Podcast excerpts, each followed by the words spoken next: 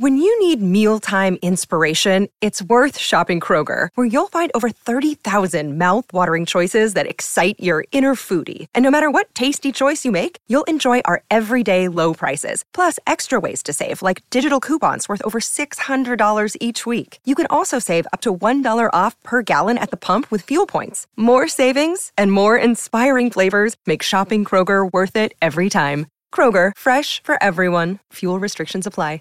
What's the easiest choice you can make? Window instead of middle seat? Picking a vendor who sends a great gift basket? Outsourcing business tasks you hate? What about selling with Shopify?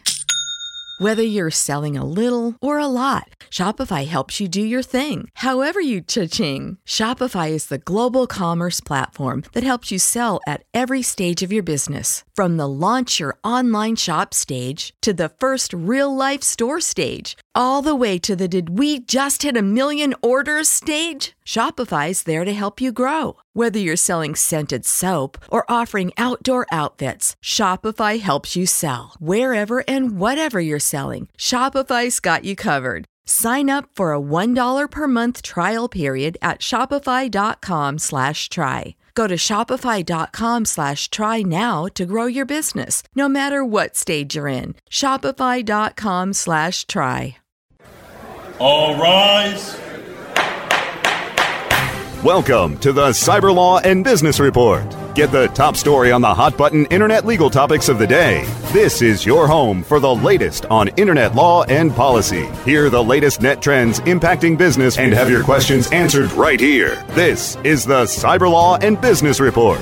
Now, please welcome your host, the founder of the Internet Law Center, Bennett Kelley. Good morning. This is Bennett Kelley. Welcome to another edition of Cyber Law and Business Report.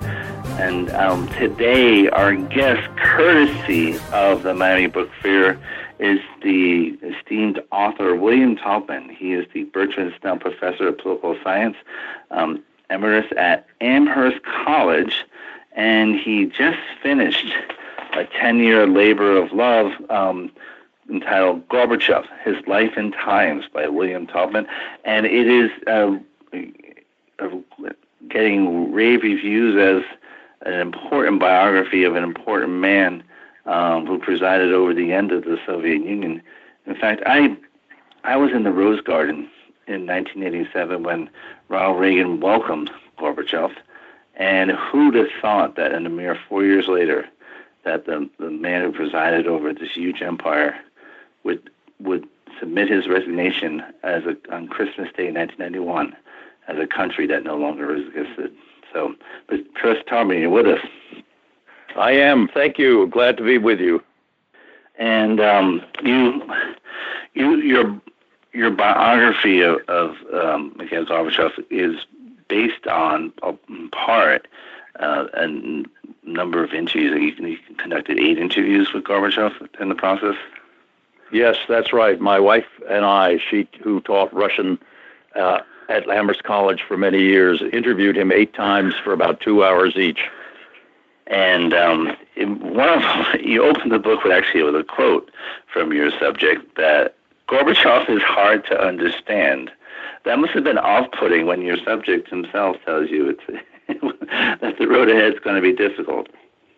No, actually, when I heard that, which was very early in the process, uh, in I think 2006, uh, I immediately thought that could be the first words of my book. And sure enough, that's where they are. They're the very first words of the introduction to my book. A kind of challenge to me and to the reader to uh, try to understand a man who is hard to understand. Yeah, and do you think he he enjoys that, or he just recognizes that a, he has a certain uh, way of maybe a, a distance from people? Well, I think I think he. Well, I know he has a sense of humor. And at the time, uh, you know, he said, "How are you doing?" I'd only been working on the book for a few months, and I said, uh, "He said, how's it going?" And I said, "Slowly, I'm afraid." And he said, "That's okay. Gorbachev is hard to understand." But when I thought about it some more, I thought maybe, maybe he was telling me that maybe he was giving me an important clue to his own character, namely that he himself finds himself hard to understand. And I wasn't sure about that, but um, as I worked on the book, I came across a uh, a quote from his closest ally, Alexander Yakovlev, who in effect said, "Yes, he has trouble understanding himself," and that then became uh, a kind of thread in the book. Understand himself. What does he like about himself? Uh, what does he not like about himself? Does he react when good things happen to him? How does he react when bad things happen to him? And this is all part of a biography, trying to think yourself into the head of your subject. And there's a certain inherent contradiction in Gorbachev in that you, you have, on one hand, uh, he was the ultimate insider. You know, he rose quite rapidly within the, the Soviet political structure. Yet at the same time, he was an outsider and he was a reformer. And you, you, your book goes into how he befriended the you know kind of the thought leader behind Prague Spring in college at Moscow State, and uh, you know he was a, a more aligned yeah. with Khrushchev, with Khrushchev than you know the Stalin era. In fact, his his family member was imprisoned under Stalin and sent in exile to Siberia. Well, that's really the essence of the man. He once describes himself in his memoirs as both a product and an anti product of the Soviet system.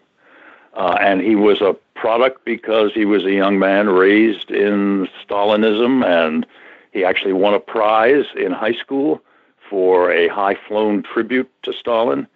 Uh, he was promoted later in life because the bosses in Moscow perceived him as a kind of model product of the communist system.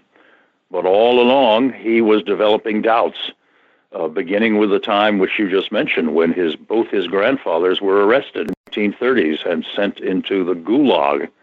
Uh, they both survived, fortunately. Uh, but later on in life, you can you can see his doubts developing until he gets to the point where he decides he wants to change the whole system and and he comes at a critical time.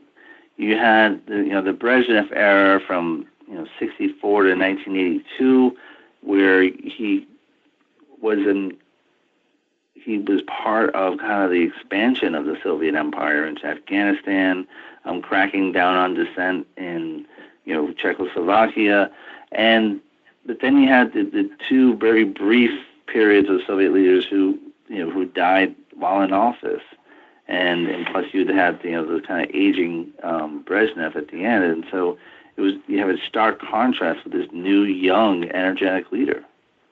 Well, I I paid a lot of attention to the years before he becomes the Soviet leader in 1985. I think as much of one third of the book is really trying to figure out the mystery of how Gorbachev, the person, becomes quote unquote Gorbachev, the, the gravedigger of the Soviet system. And one of the things I discovered about those years from, let's say, 55 when he graduates from the university to 85 when he becomes the leader is he's very canny. He, he keeps his mouth shut at key moments. Uh, he does what he's told.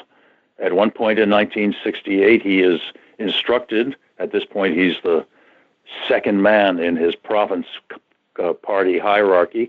He's instructed to condemn the Czech, the Prague Spring, and he does so, even though at that point his best friend from Moscow University is the number two man in Czechoslovakia. So he keeps his mouth shut, he keeps his eyes open, but once in a while you can see signs of his uh, of his doubts growing. And when he gets to Moscow in 78, he's got seven more years before he becomes the Soviet leader. He is in the Politburo along with Brezhnev and then Andropov and then Chernenko, the three leaders, but they are nearly dead men walking by that time. They can barely think, walk, breathe. Andropov is on a dialysis, dialysis machine. And so by the time 85 comes, they, they, Soviet Union in general, and the people in the Kremlin are desperate to get a young, vigorous, imaginative, man to be their leader, and they pick him. But one more point about this: uh, sure. the Brezhnev, Andropov, and Chernenko are not hard acts to follow. I view them as too easy in the sense that Gorbachev thinks that his efforts to reform the country are going to go much more smoothly than in fact they do because he thinks his youth and vigor and leadership will do the trick. But in the end, they don't. Well, why is it that the, the colloquialism, the two old men that um, succeeded Brezhnev?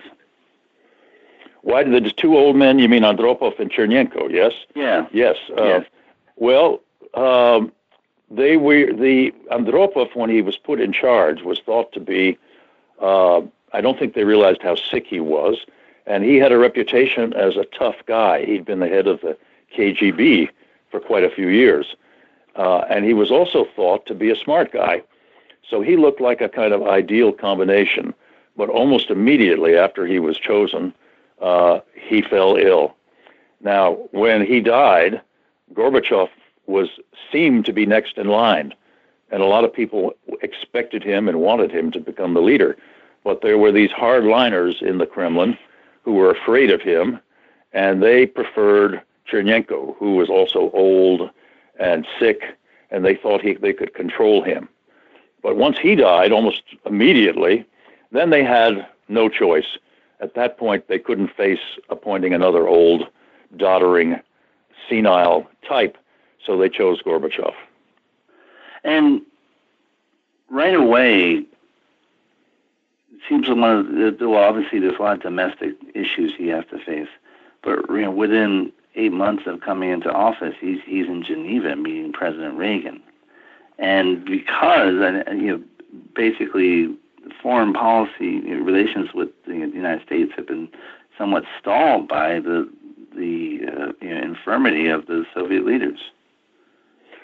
Well, actually, the the Reagan Gorbachev relationship is very interesting and very important. You'll remember your listeners, those who were alive back then, will remember that Reagan was seemed to be very tough on the Russians in the first few years. He referred to the Soviet Union as an evil empire. He threatened them with uh, what he called the Strategic Defense Initiative, Star Wars program. Uh, and when Gorbachev mm-hmm. came in, it looked as if he and Reagan would have nothing in common. But I try to show in my book that they turned out to be almost perfect partners. And that Geneva was the turning point because by the end of Geneva, they both thought, and they talk about this in their memoirs, that they had made a breakthrough. So I went back and looked very carefully at the transcripts of all of their talks at Geneva. And if you look at what they said to each other, uh, there doesn't seem to be anything there that would explain their sense that they'd made a breakthrough. So I decided that what had happened at Geneva that accounts for the breakthrough is their personal chemistry. They had discovered that they that they liked each other immensely they discovered that they had many things in common. Uh, and I think that this personal chemistry, which I try to show as vividly as I can in the book, helps to account for their personal bond, which led almost immediately at the next summit in Reykjavik to a agreement. They almost agreed to abolish nuclear weapons. That that was. I remember. I remember, Reykjavik and then and the notion that of all people, Ronald Reagan put that on the table.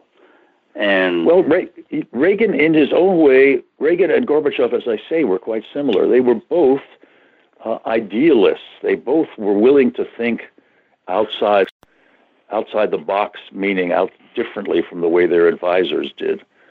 And their advisors, especially in the United States, but in Soviet Union too, were convinced that nuclear weapons had deterred war. Not only nuclear war, but, but conventional war between the two powers. True.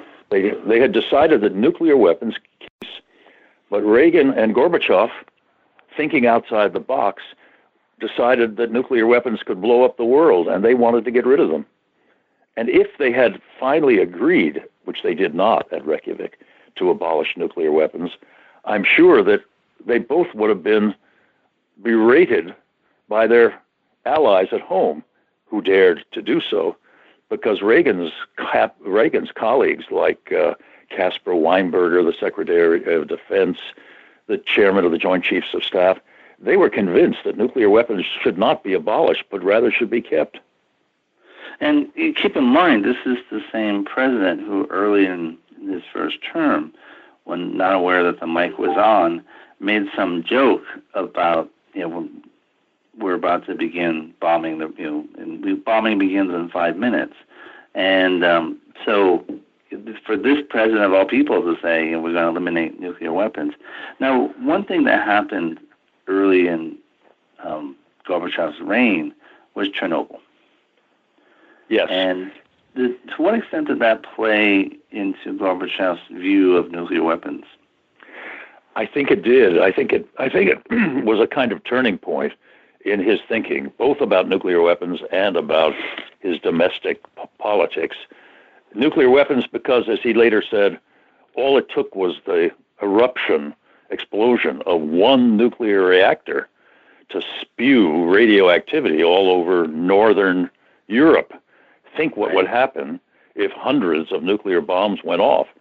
So I think Chernobyl uh, underlined for him the importance of trying to limit, if not eliminate, nuclear weapons. But at home, it also was a turning point because what happened, he had already begun what they, they called glasnost, which meant openness, uh, transparency in, in what the government did. But what happened at Chernobyl was that his advisors on atomic energy, people he regarded as the most uh, expert and outstanding of, of Soviet bureaucrats, physicists, uh, covered them covered the truth. They didn't tell him the truth. They pretended or they acted as if Chernobyl was not a big deal. So he learned from that that glasnost had to be expanded, and ultimately it was until it became virtually free speech. And one thing, I, I, I was on Capitol Hill when Chernobyl yes. was announced. I remember um, Senator from Wyoming, Malcolm Wallop, walking in and making the announcement, almost gleeful that you know this is this is proof of the failure of the Soviet system. And was was that perceived in that way within the Soviet Union? That was this perceived as a, a mark of shame, and that clearly our system isn't working. We have to change things. Yes, because um, you know, in the Soviet Union, uh, for many years, the regime had treated atomic energy as its highest priority, both militarily and uh, in civilian uh, reactors. They had put a lot of money into it. They had put their best people into it. Uh, they had starved uh, consumer goods in order to emphasize the military and, and nuclear matters. So for this to collapse, for that reactor to blow up, and then for uh, for the bureaucracy to try to cover up what had happened, uh, and then for all the confusion that followed as they tried to fix the situation, was a sign that there was something rotten uh, about uh, the very the very aspect of the system of which they were most proud. And one thing that, that both President Reagan and you know, Gorbachev had in common, it it seems, is they both had wives that were very um, kind of their right hands in some ways. They were, the most trusted advisors. Can you talk tell us a little about you know, the relationship with Raisa? Well, actually, yes. I in, when I, I, I have a passage in the book where I go down a list. Uh, I talk about the things they had in common. They both came from small towns. They were both uh, kind of optimistic. They were both. It turns out we know Reagan was an actor, but Gorbachev was an actor in high school. They both uh, dated their leading ladies, that is, the, the girls who played opposite them in the high school productions. So there's a whole long list of, of uh, similarities, and one of them is their marriages. Uh, and they were both, both Reagan and, and Gorbachev, as I say, were kind of above the battle optimists who assumed things would work out. But their wives, Nancy Reagan and Raisa Gorbachev, were both worriers. They worried particularly about what would happen to their husbands. They worried, they took very hard criticisms of their husbands. Uh, and both Gorbachev, they were both difficult women and viewed as such by a lot of people.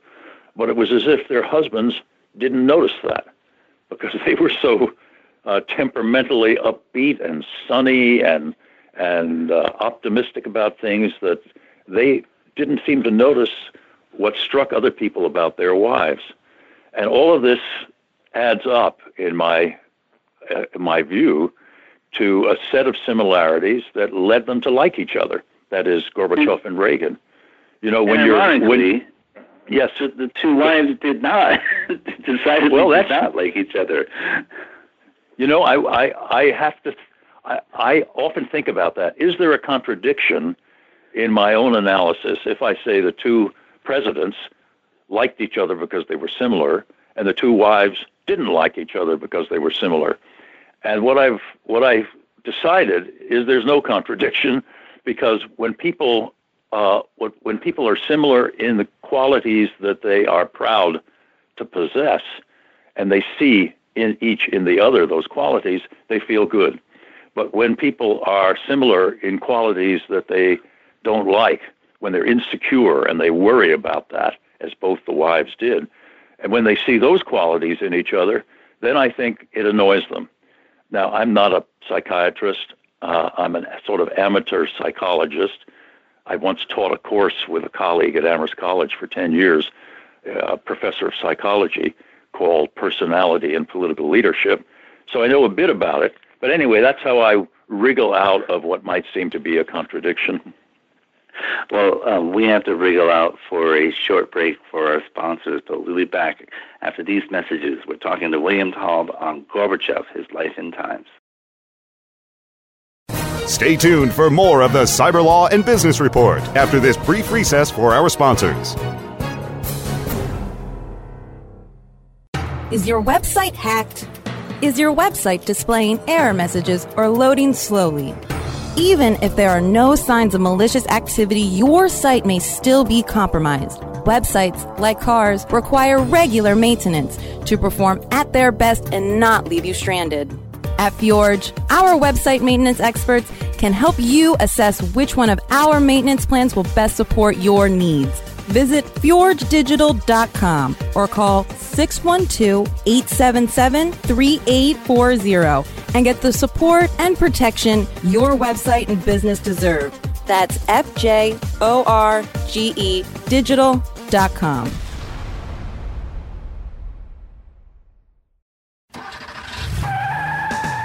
Are you looking for the best in WordPress speed, security, and scalability? WP Engine is a digital experience platform for WordPress, powering digital experiences for large brands around the world. With easy to use site management tools and powerful do it your way development features, WP Engine gives you the flexibility to build it your way. Improve your SEO and conversion rates with a faster site on WP Engine. Learn more on WPEngine.com.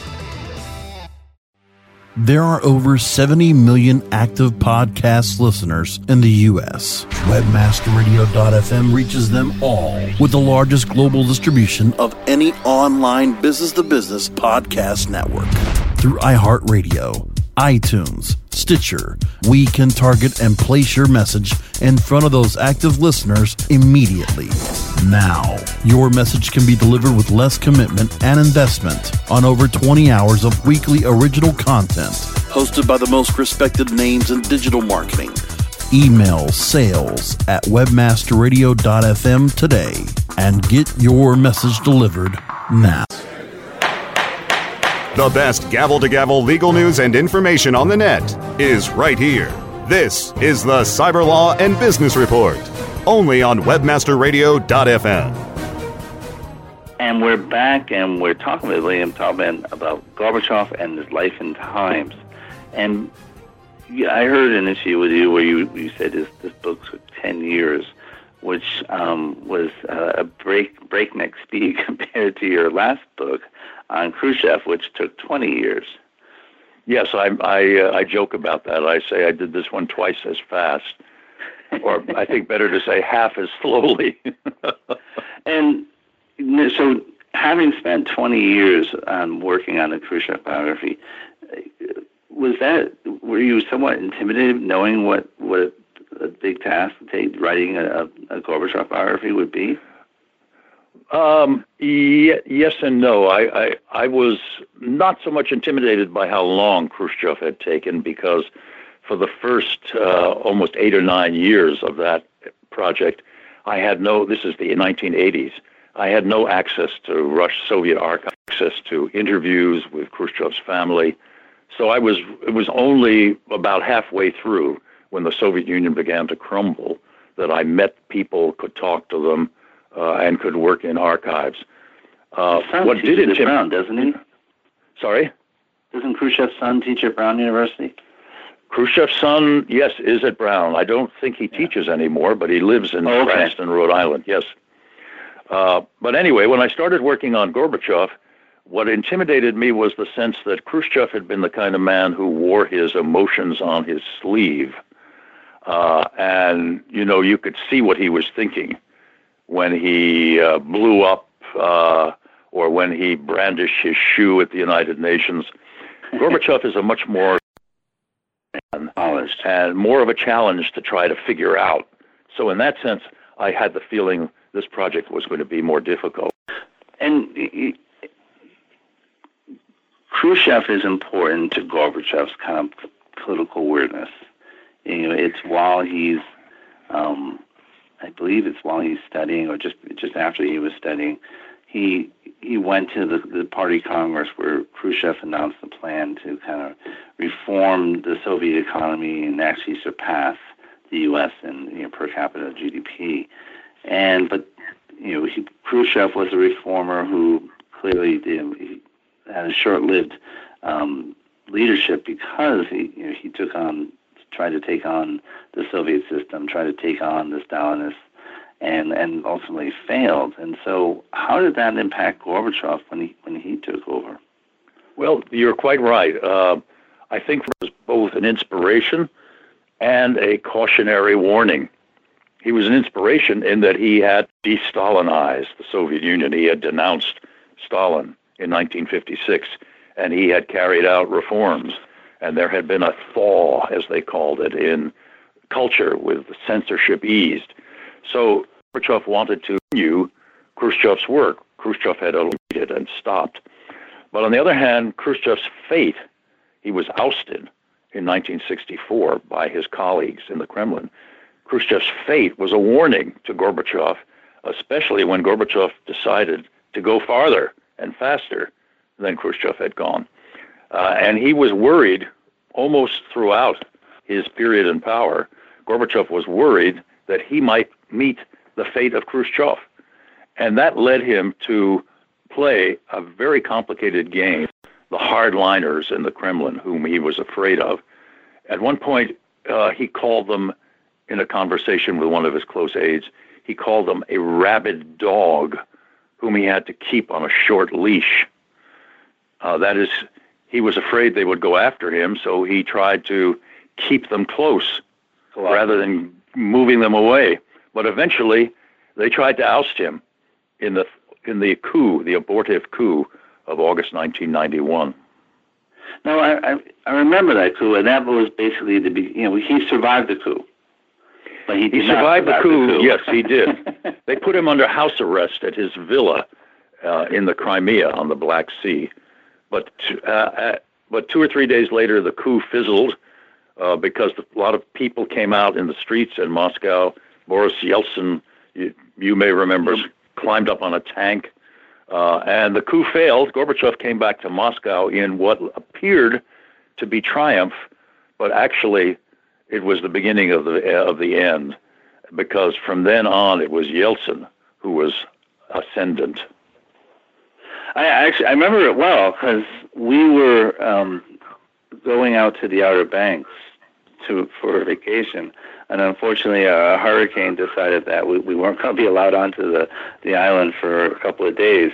So we were in some dumpy little hotel waiting to get into the Outer Banks, and uh, we had nothing to do but watch CNN as this whole drama unfolded, and. Um, it was just remarkable to see this you know chaos in such an ordered society as the Soviet Union. But it raises an important question. And yes. it seems to be that China, you know, China has followed one model. And you often hear that China took the lesson from what happened to Gorbachev in that Gorbachev, he pursued political reform and economic reform at the same time. I realized that's dangerous and that really you only can do political reform after you've been successful at economic reform. I put it slightly differently. I would say that Khrushchev, that Gorbachev pursued political reform, radical political reform, and only very moderate economic reform, whereas the Chinese have pursued radical economic reform and minimal political reform. And you're quite right. The Chinese have decided that Gorbachev is did it exactly backwards, exactly wrong. He's the, the kind of model for them of what not to do. But that then raises the question uh, of why he didn't try what they did. And, and I think what does he say? Yes.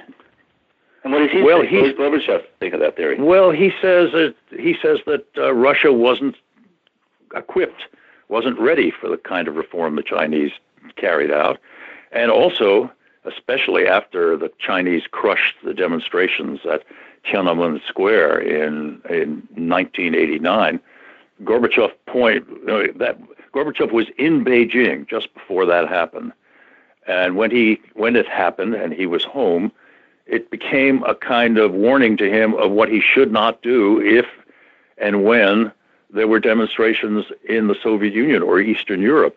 And so when those demonstrations began that year in the Baltic states and in Eastern Europe, he did not use force to try to crush them. So, in a way, each side learned the lesson from the other. But in retrospect, it looks as if the Chinese won, uh, Deng Xiaoping uh, won out. I should add uh, that I agree with him that China that what worked for China would not necessarily have worked for Russia. For example, the Chinese peasants remembered how to be private farmers because the Chinese Revolution took place in 1949 and Deng Xiaoping began the reforms in the 1970s. Now compare that with the Soviet Union where the revolution took place in 1917 and where they wiped out in the 1920s and 30s the, the farmers who knew how to operate on their own and replaced them with collective farms. So by the 1980s, the, the, the Soviet peasants had no clue of how to do what the Chinese did naturally.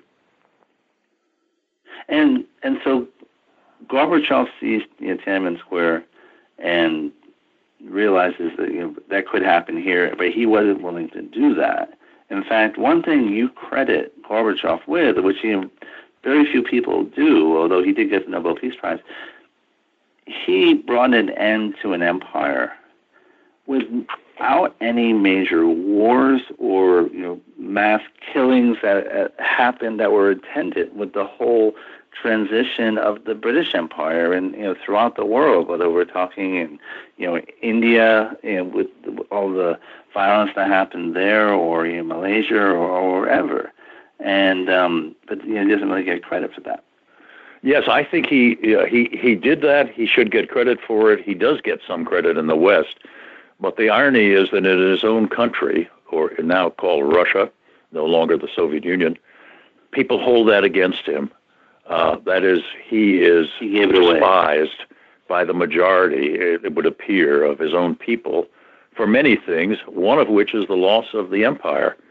And they do not focus on the fact that uh, the alternative scenario, let's say 91, let's say it continued to exist, maybe even to this very day, then what would happen? It's quite right. plausible that it would collapse in a sea of blood. You know, there's a war going on now between Russia and Ukraine, but it's relatively tame compared to the kind of war that took place between Serbia and Croatia when Yugoslavia right. collapsed. Or imagine Bosnia too, yeah. Bosnia. Remember the end of the Romanian dictator Ceausescu, who was uh, executed with his wife Elena in 1989. Well, if the Soviet Union had continued to exist, it's quite possible that its leaders might have been murdered by crowds uh, somewhere along the line. So it's it's hard to credit a man for uh, preventing what didn't happen, but I think he should be. But and it's interesting you point about how he's hated. In fact, you know, he ran for president and got a whopping one percent. You know, the, less than one percent. He got half he, half of one percent. That that was a very yes, that was a very sad episode because you know he shouldn't have done it. It was a painful thing for him, and particularly painful for his wife, who had had a stroke in 1991 during that abortive coup, and was never fully recovered, but felt out of love and loyalty that she should accompany her husband everywhere, including to endless rallies in 1996, at which some of which he was booed out of the hall and people spat in his face. It was a very, very sad uh, uh, episode in the life of, of Gorbachev. And clearly, I mean, when you make you go through painstaking detail to explain that this man was the, at one point the most powerful man in the world. I mean, he had, in terms of the power he had associated with his office as you know, premier of the Soviet Union, was far greater than anything any Western leader had. And to well, go I, from yes, that, I, mm-hmm, mm-hmm. I make a big that deal of being, that. You know, half of one point, half of one percent. You know, what a fall. Yes, yes. Well, it's part. You know, I I depict, I pose in the beginning of my book the question: Was he uh, a hero, uh, or was he a kind of tragic hero? And I come to the conclusion he was a tragic hero, heroic because of what he achieved, but tragic because of what he failed to achieve, and also because he contributed to his own failure.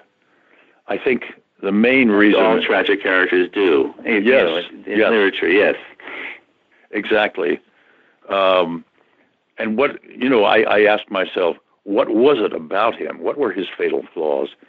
And I think that although you can point to a series of strategic and tactical errors, mistakes, I think the big thing was that he was too confident in himself, confident that he could change his country and the world, and up to a point he did, but beyond that he failed, and also confident that, that he could control his situation at home. He could control his hardline adversaries by keeping them close, and he could control Boris Yeltsin, whom he regarded as a lightweight.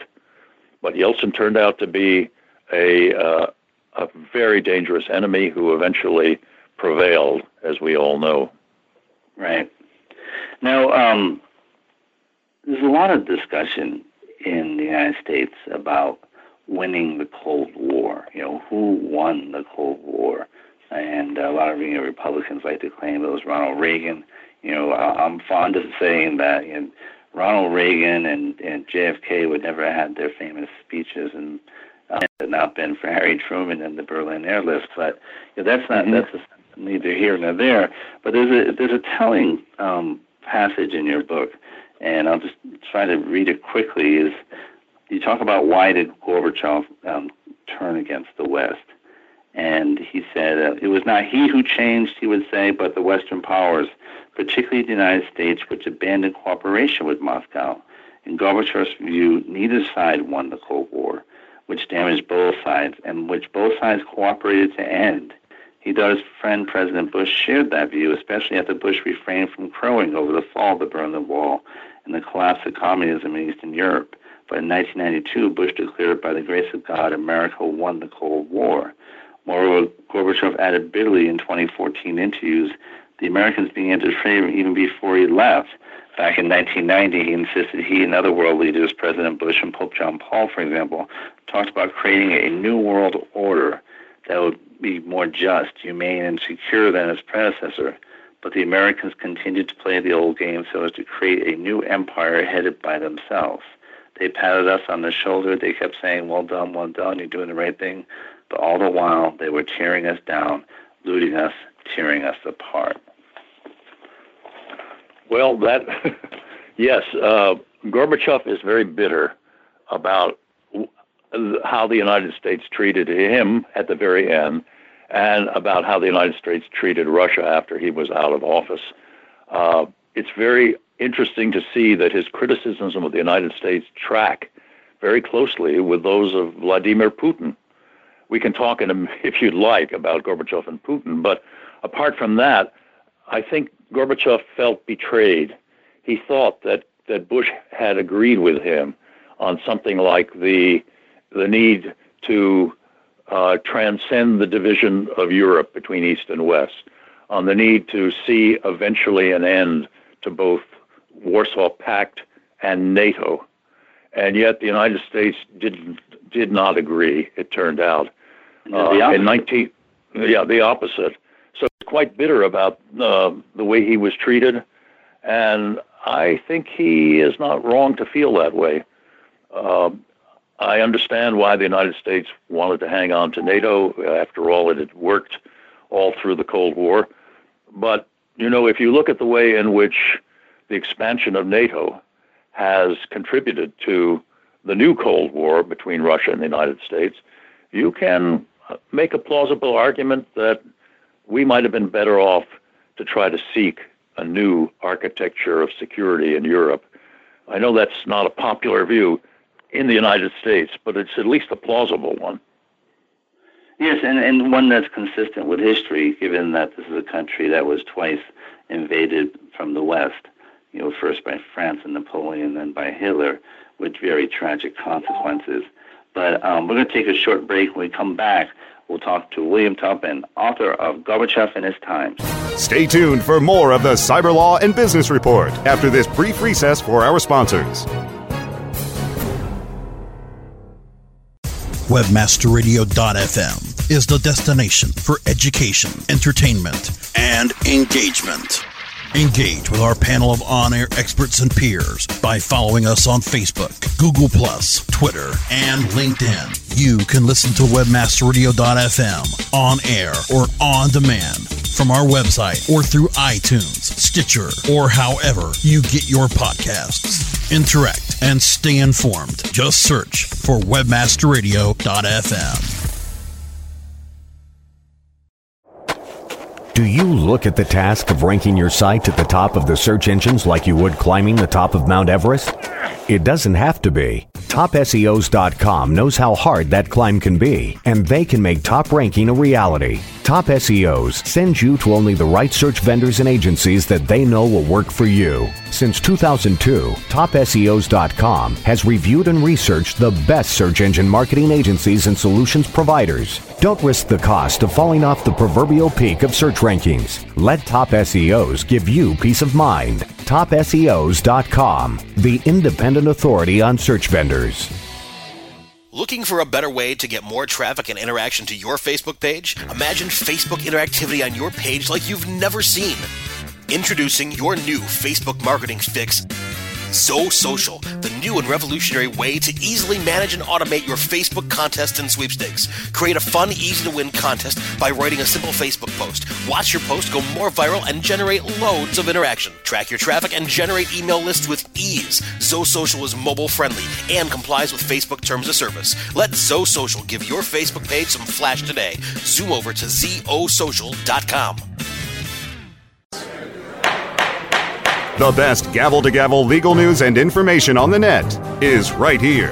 This is the Cyber Law and Business Report, only on WebmasterRadio.fm.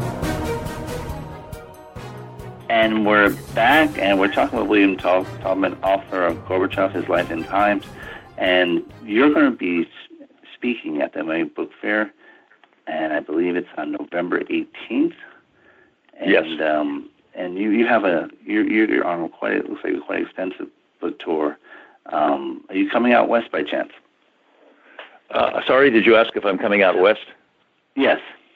Yes, I've just gotten back from California where I spent a week. Uh, spoke at Berkeley, at the Commonwealth Club of San Francisco, and at Stanford. I've been running around like a chicken without its head.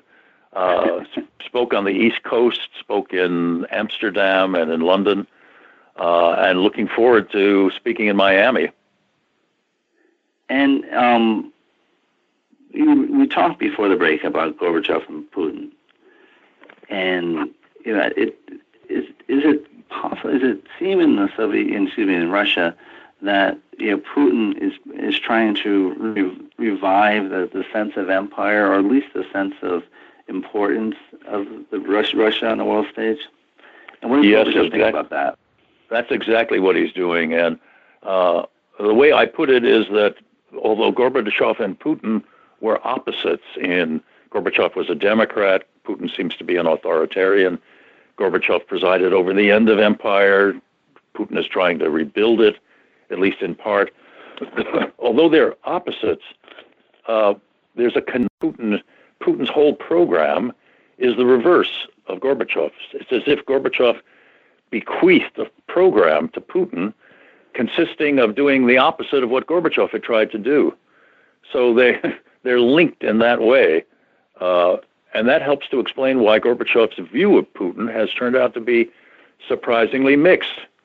Uh, he supported him for election as president in 2000. He opposed him in 2012. He has praised him, and he's also condemned him. They have a very strange relationship although I think by this point they never meet or talk uh, because they are estranged. Well, I think was it what's the quote you Putin said someone should cut um, Gorbach, cut Gorbachev's tongue short. Uh, that's uh, probably a term, term of endearment. No, no. no, no. You, well, um, go ahead. At the Miami at the Miami Book Fair, I'm going to be on a panel uh, with a biographer of Putin, Steven right, Lee Meyer. Point that out. Yes. Yes. Well, I guess that would be an interesting conversation, really, on uh, how the two one one created the other in some ways. One created the other by you know in in this sort of backwards uh, backwards way that I just spoke about.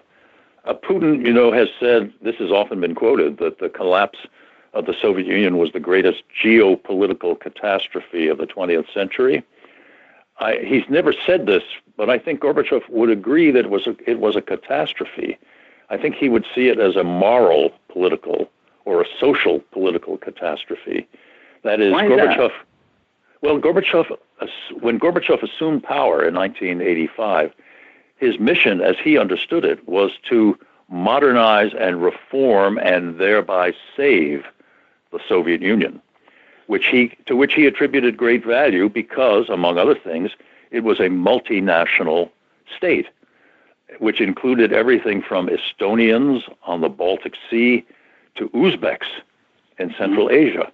And to him, this was a kind of model because it was it he hoped it had become he hoped it would have even become even more a kind of uh, happy fraternal uh, combination of different peoples. I mean, of course, he was aware that there were tensions, but he thought they were corrigible, uh, and it turned out they were not. And that given a chance by Gorbachev himself, by his democratization program, by his glasnost program, these various nations decided, most of them, many of them, that they would prefer to be independent. And so, in the end, that was one big reason why the, the place blew up. So, in that sense, Gorbachev failed to save what he regarded as a good uh, system, or at least one that could be made much better than it had been. He understood Stalinism was a disaster, a tragedy, uh, that it was mass murder, but he still thought that there was a, uh, a core of, of idealism in the communist idea that he could cultivate and and bring to to flower. But that was too optimistic, along with many other things he believed that were too optimistic. Now we only have a few minutes left, and just quickly, what was Gorbachev's view of Yeltsin? Oh, the Gorbachev-Yeltsin uh, battle is really Shakespearean in, in its intensity and scope. Uh, Gorbachev began by humiliating Yeltsin but Yeltsin got the last word and finished off Gorbachev.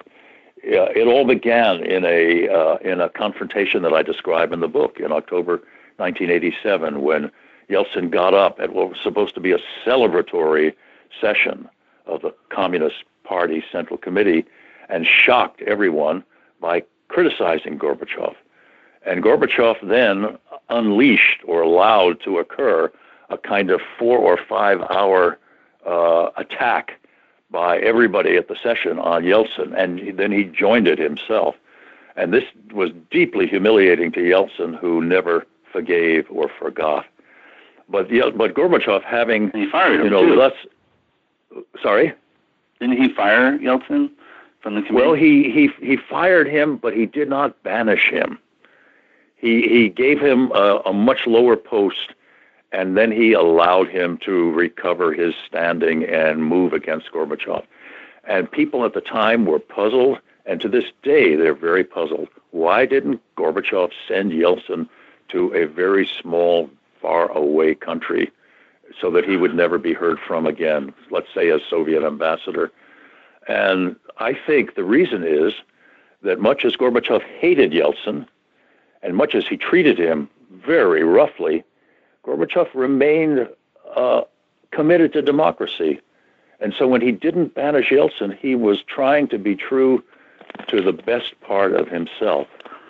He was a decent man. He was too decent to be the ruler of a regime like the Soviet Union. Had he banished Yeltsin, would he have survived the coup? Well, that's a good question too. uh, first of all, it might be that he, there might not have been a coup in the in the sense that uh, Yeltsin and Gorbachev together, if they had combined their forces from the beginning, would have been a mighty alliance against the kind of people who carried out the coup.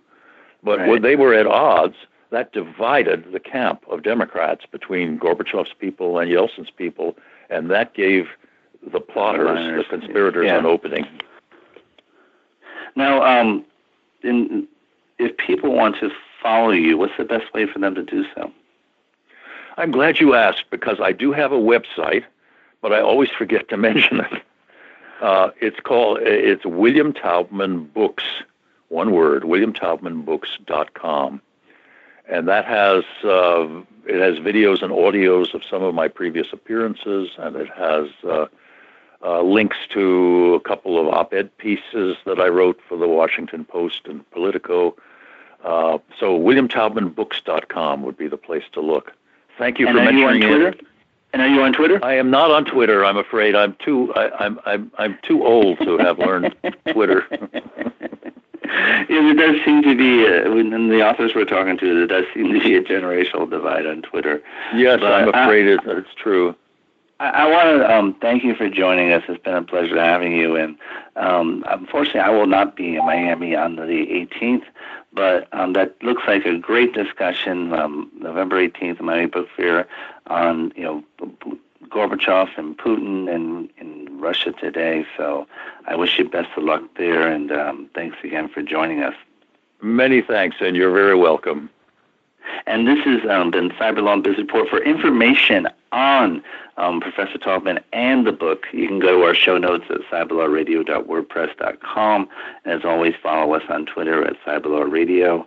And um, the, this is Bennett Kelley with the Internet Law Center. Check out our website, internetlawcenter.net. Um, but and once again, thanks to Miami Book Fair for all the great authors they sent our way, and especially Professor Taubman. This is a, a monumental work. One last question, Professor. What's what is your next project? Well, I wish I knew. I don't know yet. Uh, the only thing I know is that I think I've run out of, of Russian leaders I'd like to write about. Uh, people suggest Putin, uh, but I'm not sure it's entirely healthy to try to pry into his secrets uh, with all the power he has. So I, I, can I, I may try to find some American to write about this time.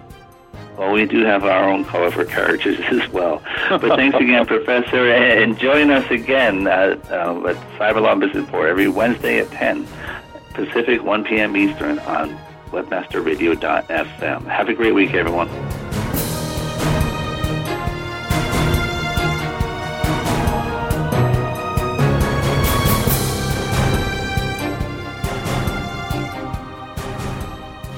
The opinions expressed on this program are those of the guests and hosts and do not necessarily reflect those of webmasterradio.fm's management or sponsors. Any rebroadcast or redistribution without authorized consent of webmasterradio.fm is prohibited.